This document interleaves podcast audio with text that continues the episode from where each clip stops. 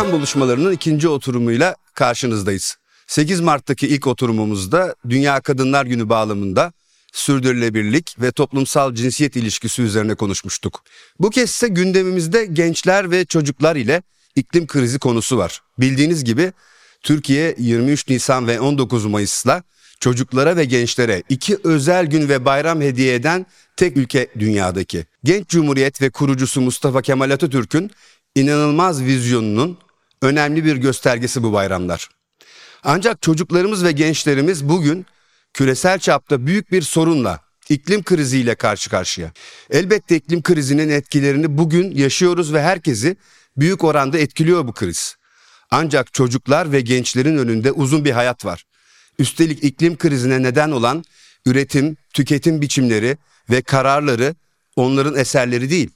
Dolayısıyla hiçbir sorumlulukları olmayan ama zorluklarını belki bütün hayatları boyunca yaşayacakları bir sorunu miras bırakıyoruz onlara ne yazık ki. İşte bu önemli sorunu ve konuyu bugün yine iki değerli konuğumuzla konuşacağız. İklim krizi konusundaki çalışmalarıyla son yıllarda dikkatleri üzerine çeken Yuvan Dünya'nın kurucusu Kıvılcım Kocabıyık ve iklim krizi karşısında Türkiye'de harekete geçen gençlerden birisi Alisa Salıcı ile birlikteyiz. Hoş geldiniz. Hoş bulduk. Hoş bulduk. Ee, sizden başlayalım Kıvılcım Tabii. Hanım. Yuvam Dünya Derneği'ni kurdunuz. Genç de bir annesiniz, iki tane e, çocuğunuz var. E, bu derneği kurmada bu e, anneliğin bir rolü oldu mu? Bence anneliğin rolü çok büyük oldu. Çünkü aslında ben doğayla hep iç içe yaşayan bir çocuktum ve sonrasında da hayatımı hep bu şekilde devam ettirdim. Fakat herhalde benim iklim kriziyle yüzleşmem çiftçiliğe başladığımda oldu. Bu 13 sene önce bir çiftlik kurduk ve ben de bu çiftliğin aslında yöneticiliğini üstlendim. Ve çiftçiliğe başladığımda Anadolu coğrafyasının çok daha öncelerden beri son 20 senedir e, bu krizi deneyimlediğini fark ettim. Tabii bunu ilk başlarda meteorolojik bir kriz olarak görülüyordu. Fakat sonrasında hasat zamanlarının bu kadar e, kesin çizgilerle değişmesi, işte ne bileyim e, ürünlerin değişmesi vesaire gibi şeyleri görünce daha fazla araştırmaya başladım.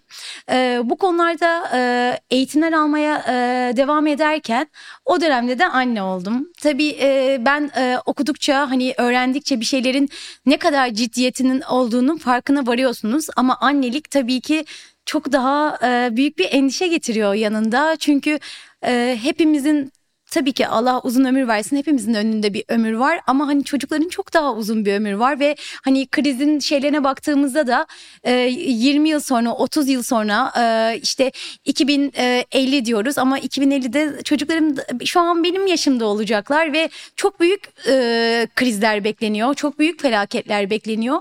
Bu yüzden endişem kesinlikle çok daha fazla arttı. Ve ne yapabilirim? Ne kadar? Ben bu öğrendiklerimi ile beraber hani bireysel olarak ne yapabilirim? Ama bireyselden de fazla bir şey yapabilmem gerekiyor. Kolektif bir harekete nasıl e, ulaşabilirim derken e, bir şekilde yolum e, buraya geldi. Alisa e, sen bir genç olarak e, aslında bu konunun öznesisin. yani konuştuğumuz e, kişilerden birisin. E, sen nasıl harekete geçtin? İlk sen bu konunun nasıl farkına vardın ve harekete geçmeyi isteği uyandı içinde? Ben aslında küçüklüğümden beri ailem, çevremdeki insanlar, arkadaşlarım hep duyarlıydı. O yüzden yani çevrem hep duyarlı bir şekilde, o şekilde büyüdüm. Ama okuduğum 3 yıl önce okuduğum bir makale sayesinde aslında bu e, iklim krizinin ve çevremize e, doğaya yardımda bulunma şeyinin sadece kullanmadığımız zaman musluğu ya da ışığı kapamakla alakalı aslında Bundan daha büyük bir şey olduğunu Aynen. mu anladım? Hangi makale bu? E, Greta'nın bir makalesiydi. Yeşil Gazete için yazmıştı. Greta biraz etkili oldu bunda evet, öyle mi? Evet aynen. Yani bir de aynı zamanda benim yaşımda birçok insan olduğu için e, benim de aslında bir şey yapmam daha fazla bir şey. Yani sadece muslukları ya da ışığı kapamak, e, bir şeyleri geri dönüştürmekte kalmamam gerektiğini anladım. Bunun üzerine de zaten artık ondan sonrasında kendim ne yapabilirim onu araştırmaya başladım. İlk, peki ne buldun ilk başta? Ee, ilk başta benim yaşımdaki insanların grev yapmaya başladığını buldum. O şekilde biraz çevre yaratmaya çalıştım kendime. Ee, Fridays for Future gibi e, kuruluşlara biraz katılım gösterdim. Ondan sonrasında da zaten bundan sonraki bütün cumalarda Caddebostan sahilinde e, grev yapmaya başladım.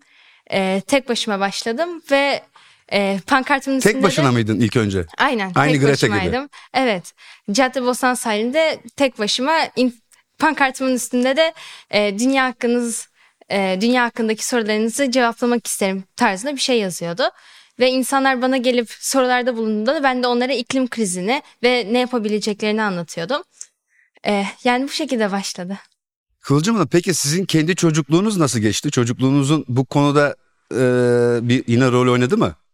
Bence o da çok rol oynadı. Aynı Alisa'nın dediği gibi ben de e, doğaya çok ilgi duyan bir aileyle büyüdüm. Babaannem, anneannem, dedelerim, annem, babam hepsi çok çok alakadardı. Yazları yazlığa geçtiğimizde her zaman babaannemle çok erken e, böyle gezerdik e, doğada ve şeyi çok konuşurduk. E, o her şeyi tanırdı böyle çiçeği, böceği, kuşu ama hangisi hangisidir? Hani bakıp hani her birine kuş demek deme derdi. Hani bunları bil çünkü her birinin o kadar doğada bir görevi var ki. E, ben de onunla beraber hep böyle doğa gözlemciliği, kuş gözlemciliği daha o yaşlarda başlamıştı.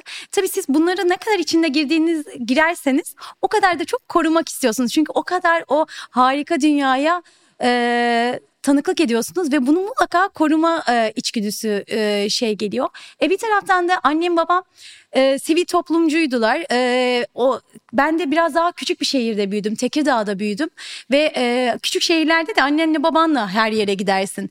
Ve o yüzden de ben de e, fark etmeden hep sivil toplumun içinde büyüdüm ve e, hani bu aslında o o şehirlerde e, özel bir şey değil yani. Sen bunu hayatın akışında bunu yapıyorsun ve bu yüzden de e, hep böyle devam etti hayatım. E, çevreye ve sosyal adaletsizliklere her zaman duyarlı bir ailede büyümenin e, bence e, getirisi e, yetişkinlik dönemlerinde. Ben şu an çok da gözlemliyorum. Aynı Alisa'da olduğu gibi.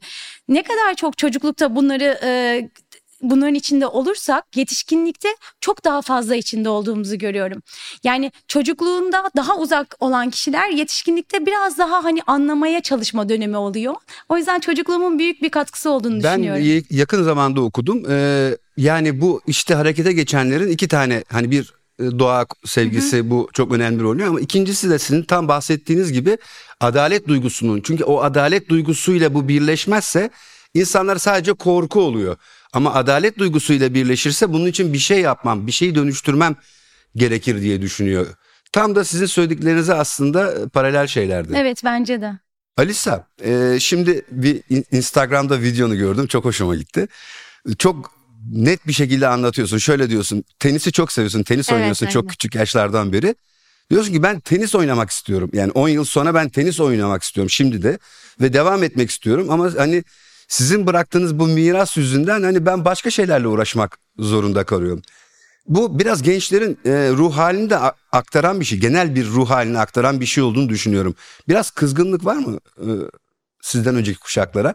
Doğrudan tabii annene babana ya da somut birine değil ama Bence çevremdeki bütün arkadaşlarım ve yani bu e, iklim kriziyle ilgilenen bütün çocukların bence bir şekilde bir kızgınlığı oluyor. Direktman bir kişiye olmasa da bizden önceki nesle.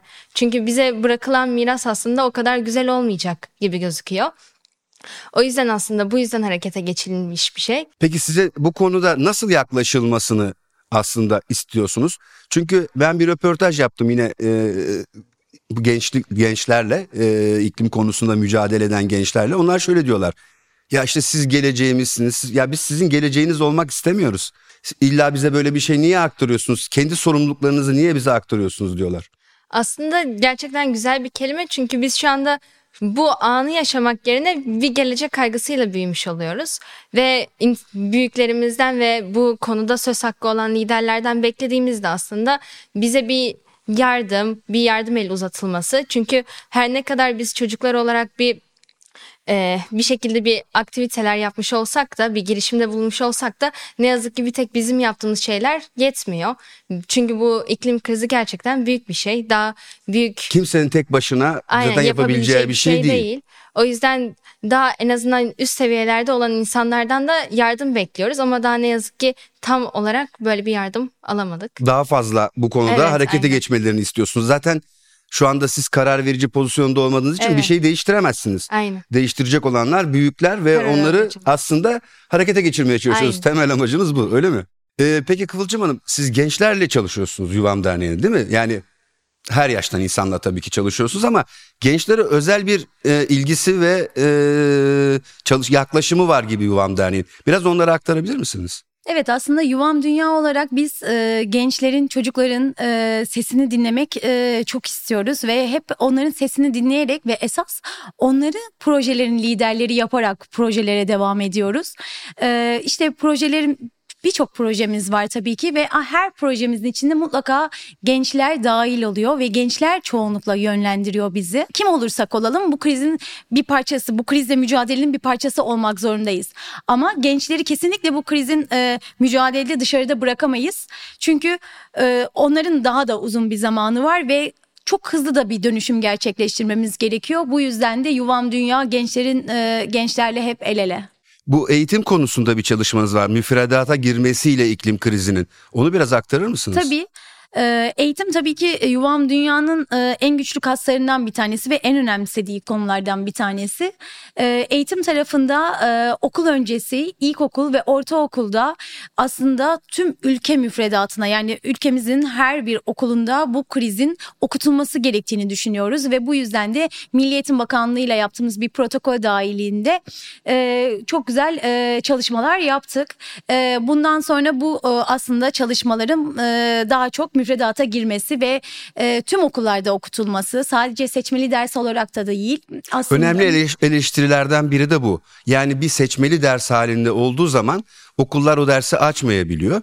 O zaman da fiilen o ders olmamış oluyor. Kesinlikle ben e, hani bu dersin mutlaka her okulda okutulabilecek, e, okutulması gereken bir ders olduğunu düşünüyorum. Çünkü ancak geleceğe bu şekilde e, tam olarak uyum sağlayabileceğiz.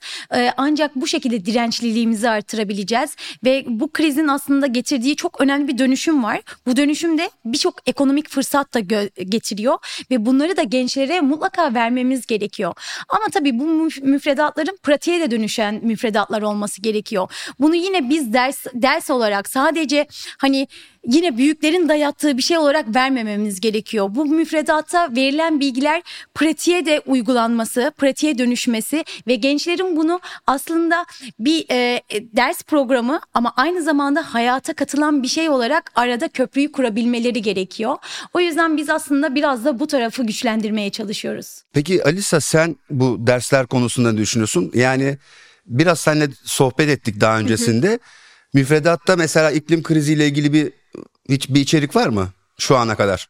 Şu ana kadar ben en azından denk gelmedim hiçbir şekilde ve yani bu zaten gündemde olan bir şey ama hiçbir şekilde yansıtılmadı bizim ders programlarımıza ve bizim şu anda öğrendiğimiz tek şey ana dersler olduğu için aslında bir süre sonra belki bunlar e, ders programlarına katılırsa aslında bence hem çocuklar bilinçlenmiş olur ilkokuldan çünkü mantık başlardan başlaması gerekiyor böyle bir şeyi sonradan o bilinçlendirme farkındalığı sonradan eklemek daha zor oluyor. Yani ilk baştan yapınca Evet. ta en temelden belki anaokulundan başlayınca Aynen. çok daha kolay öğrenilen ve e, içselleştirilen bir şey öyle evet, değil mi? Kesinlikle. Yani çünkü eğer şu anda mesela ben şu anda 8. sınıftayım ve bu dersi bir 8. sınıf dersi olarak başlatırsanız ben o 8. sınıf öğrencilerinin pek ilgi duyacağını düşünmüyorum. Çünkü bu gerçekten hem bir sınav senesi olduğu için bu daha çok böyle bir sanki bir e, etkinlik dersi gibi anlaşılabileceğini düşünüyorum. Ama eğer anaokulundan ya da ilkokuldan başlayacak bir şekilde başlarsa bu en azından bir pratiği olmuş olur ve önemli bir ders olduğunu belki ana derslerden bir tanesi kadar değerli ve gerçekten pratik olarak gelişebilecek bir ders oldu. Bence daha en azından bir çocuklarda da farkındalık yaratabilir diye Bir düşünüyorum. de şöyle bir yaklaşım var. Bir ders değil de bütün derslerin içeriğine e, yani eklenebilen bir şey olması, bütün derslerin içeriğine bir şekilde e, sızması gerektiğini söyleyenler var. O konuda ne düşünüyorsun? Yani mesela coğrafyada, fizikte bütün bunların içinde de aslında iklim krizi anlatılamaz mı? Bence anlatılabilir ama ben yine de hala karşılaşmadım böyle bir şeyle ama bu zaten iklim krizi hayatımızın her evresinde olan bir şey olduğu için bunları sorulara, konulara dökmek aslında o kadar zor bir şey olacağını düşünmüyorum. Çünkü aslında çıkan bütün sorular gündelik hayatla alakalı bir şey ve iklim krizi de aslında artık gündelik hayatımızı e, gerçekten sarsan bir şey olduğu için bence o kadar zor olacağını düşünmüyorum. Yapılabilir bir şey Yapılabilir bu diyorsunuz. bir şey. Peki siz e, bu konuda ne düşünüyorsunuz? Şimdi bir ders gelecek ama bu dersin bütün müfredata böyle bir şekilde içerilmesi konusunda bir yaklaşımınız var mı? Aslında bizim çalışmamız okul öncesi ve ilkokul döneminde tam da böyle. E, çünkü her döneme ait 16 saatlik bir kazanım programı e, hazırlandı ve bunun da farklı farklı derslere eklenmesi bekleniyor. E, çünkü ancak bu zorunlu derslere eklenerek ve farklı farklı konuları işlerken bunu içselleştirmek mümkün. E, o yüzden çalışmalar bu yönde gidiyor. Umarız bu yönde de gerçekleşecektir. Şimdi 23 Nisan ı, vesilesiyle yaptık bunu. Önümüzde de 19 Mayıs Evet. var.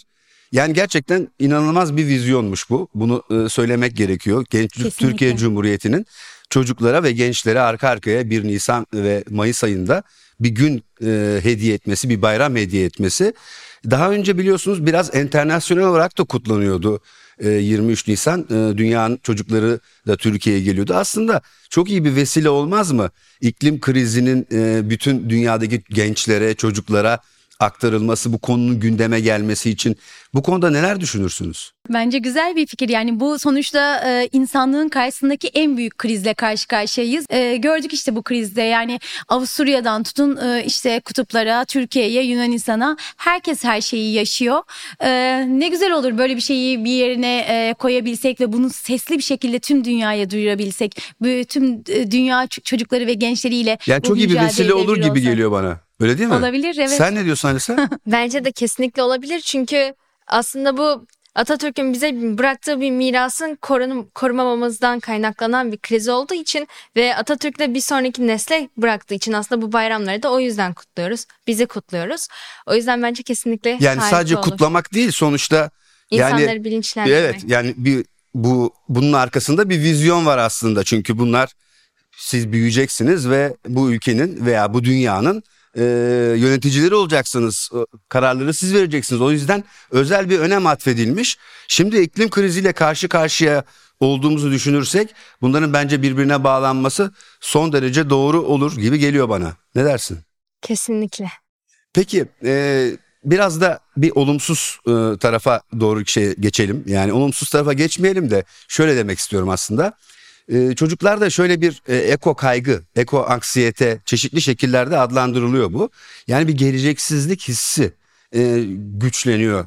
Evet, E, maalesef. Bütün araştırmalar bunu gösteriyor. Bu konuda neler söylemek istersiniz? Bu konuda aslında e, hem dünyada hem ülkemizde gençlerde çok fazla ekoanksiyete olduğunu görüyoruz. E, sadece gençlerde değil yani her birimizde var aslında bu.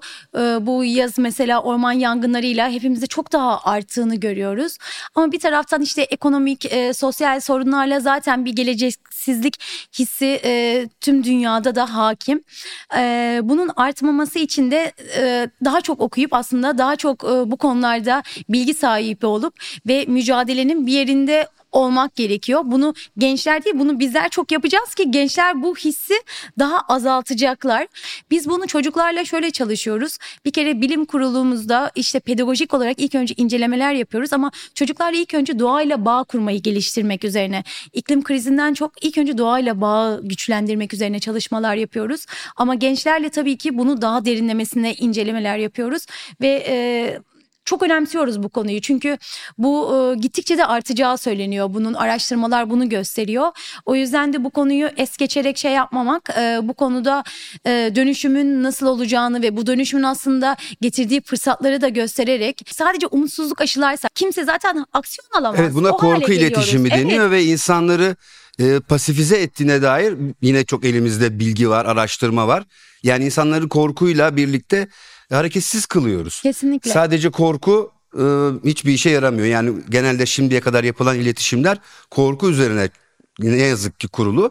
Ama daha çok şimdi bilgi ve umut üzerine Evet aslında yani kurulu Yuvan olması Dünya'nın gerekiyor. aslında en önemli yaptığı şey bu umutsuzluk hissini yok etmeye çalışmak. Çünkü burada e, yapılabilecek çok şey var ve aynı zamanda e, yani bunu sadece o, olumsuzluk tarafından bakarsak karamsar kalıp arkamıza çekiliyoruz ama bir taraftan o e, umut hissini de vermek e, bizim iletişimimizde en önemli şeylerden bir tanesi. E, bunu mümkün olduğunca iyi yapabilmek. O sadece korku hissini vererek insanların geri çekilmesini önlemeye çalışmak istiyoruz. Toplumda hiç kimseyi de arkada bırakmadan bu krizden çıkabileceğiz. Bu yüzden de herkese ulaşabilecek şekilde o mesajları e, farklı farklı kesimlere vermek bizim Bu konuda birçok iletişimci e, de var aranızda evet, değil mi? çok. Yani Türkiye'nin çok önemli iletişimcileri bizimle beraber, e, sanatçılar bizimle beraber. Çünkü aslında bu konuyu e, bilim çok değerli bilim insanlarından alıp çok iyi iletişimcilerle, e, çok farklı hikaye anlatıcılığı yöntemleriyle ya da çok iyi sanatçılarla bunu aktarmak çok değerli. Çünkü o zaman pat diye kalbimize yerleşiyor. E, e, kalbimize yerleşen, vicdanımıza oynayan şeyler bizi harekete geçiren şeyler. O yüzden de e, bu şekilde bir çalışma metodu izliyoruz.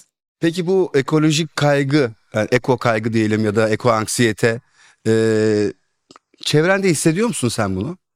Ben çevremde bu iklim hareketinde bulunan insanlarda genellikle hissediyorum. Ben her ne kadar biraz daha olumlu bakmaya çalışsam da yani çünkü aslında şu şekilde iki şekilde görebilirsiniz. Şu anda çevremizde mesela 11-12 yaşlarında iklim grevi yapan insanlar var. Ee, bu size bir umut yükleyebilir. Gelecek hakkında e, bir harekete geçmiş bir çocuk kesimi oldu. Ya da gerçekten bu çocukların e, bu dönemde bile bu şekilde e, grevlere katılması, okul yerine grevlere katılması e, bu bir karamsar karamsarlık da yaratabilir. Bence o çok ince bir çizgi. O yüzden yani ikisini de eşit bir şekilde sağlamak gerekiyor. Ne çok olumlu bakmak gerekiyor çünkü çok olumlu bakacak bir şeyler de yavaş yavaş azalıyor. Ama ne de çok karamsar olmak gerekiyor çünkü çok karamsar olursak da sizin dediğiniz gibi biraz geriye çekiliyoruz ve harekete geçecek aslında isteğimizi bizden çekmiş oluyor. Çok güzel anlattın aslında. Çok güzel böyle bir değil mi? Arada bir Kesinlikle. denge Çok- var. çok önemli bir yani, denge var. Evet bir endişemiz olmalı bizi harekete geçirecek kadar. Ama o endişe çok büyük olmamalı bizi e, hareketsiz kılmayacak kadar. E, bence çok e, güzel anlattın. E, hani şimdiye kadar duyduğum en güzel anlatımlardan biriydi. Bir de doğrudan e, hani senin bir gencin bunu anlatması e, benim için çok önemli. Gerçekten çok teşekkür ediyorum size. Çok güzel bir sohbet oldu. Ee, biraz zor konuları, biraz e, anlatılması, konuşulması güç konuları konuştuk. Biraz kaygılı olmalıyız ama bu kaygı bizi e, hareketsiz kılacak kadar da olmamalı. E, inşallah bu konuşmada bir ilham verir, başka insanları harekete geçirir. E, çünkü herkesin e, gücüne, herkesin e, aklına ihtiyacımız var. Bu ortak aklı hep beraber yaratacağız. Çok teşekkürler.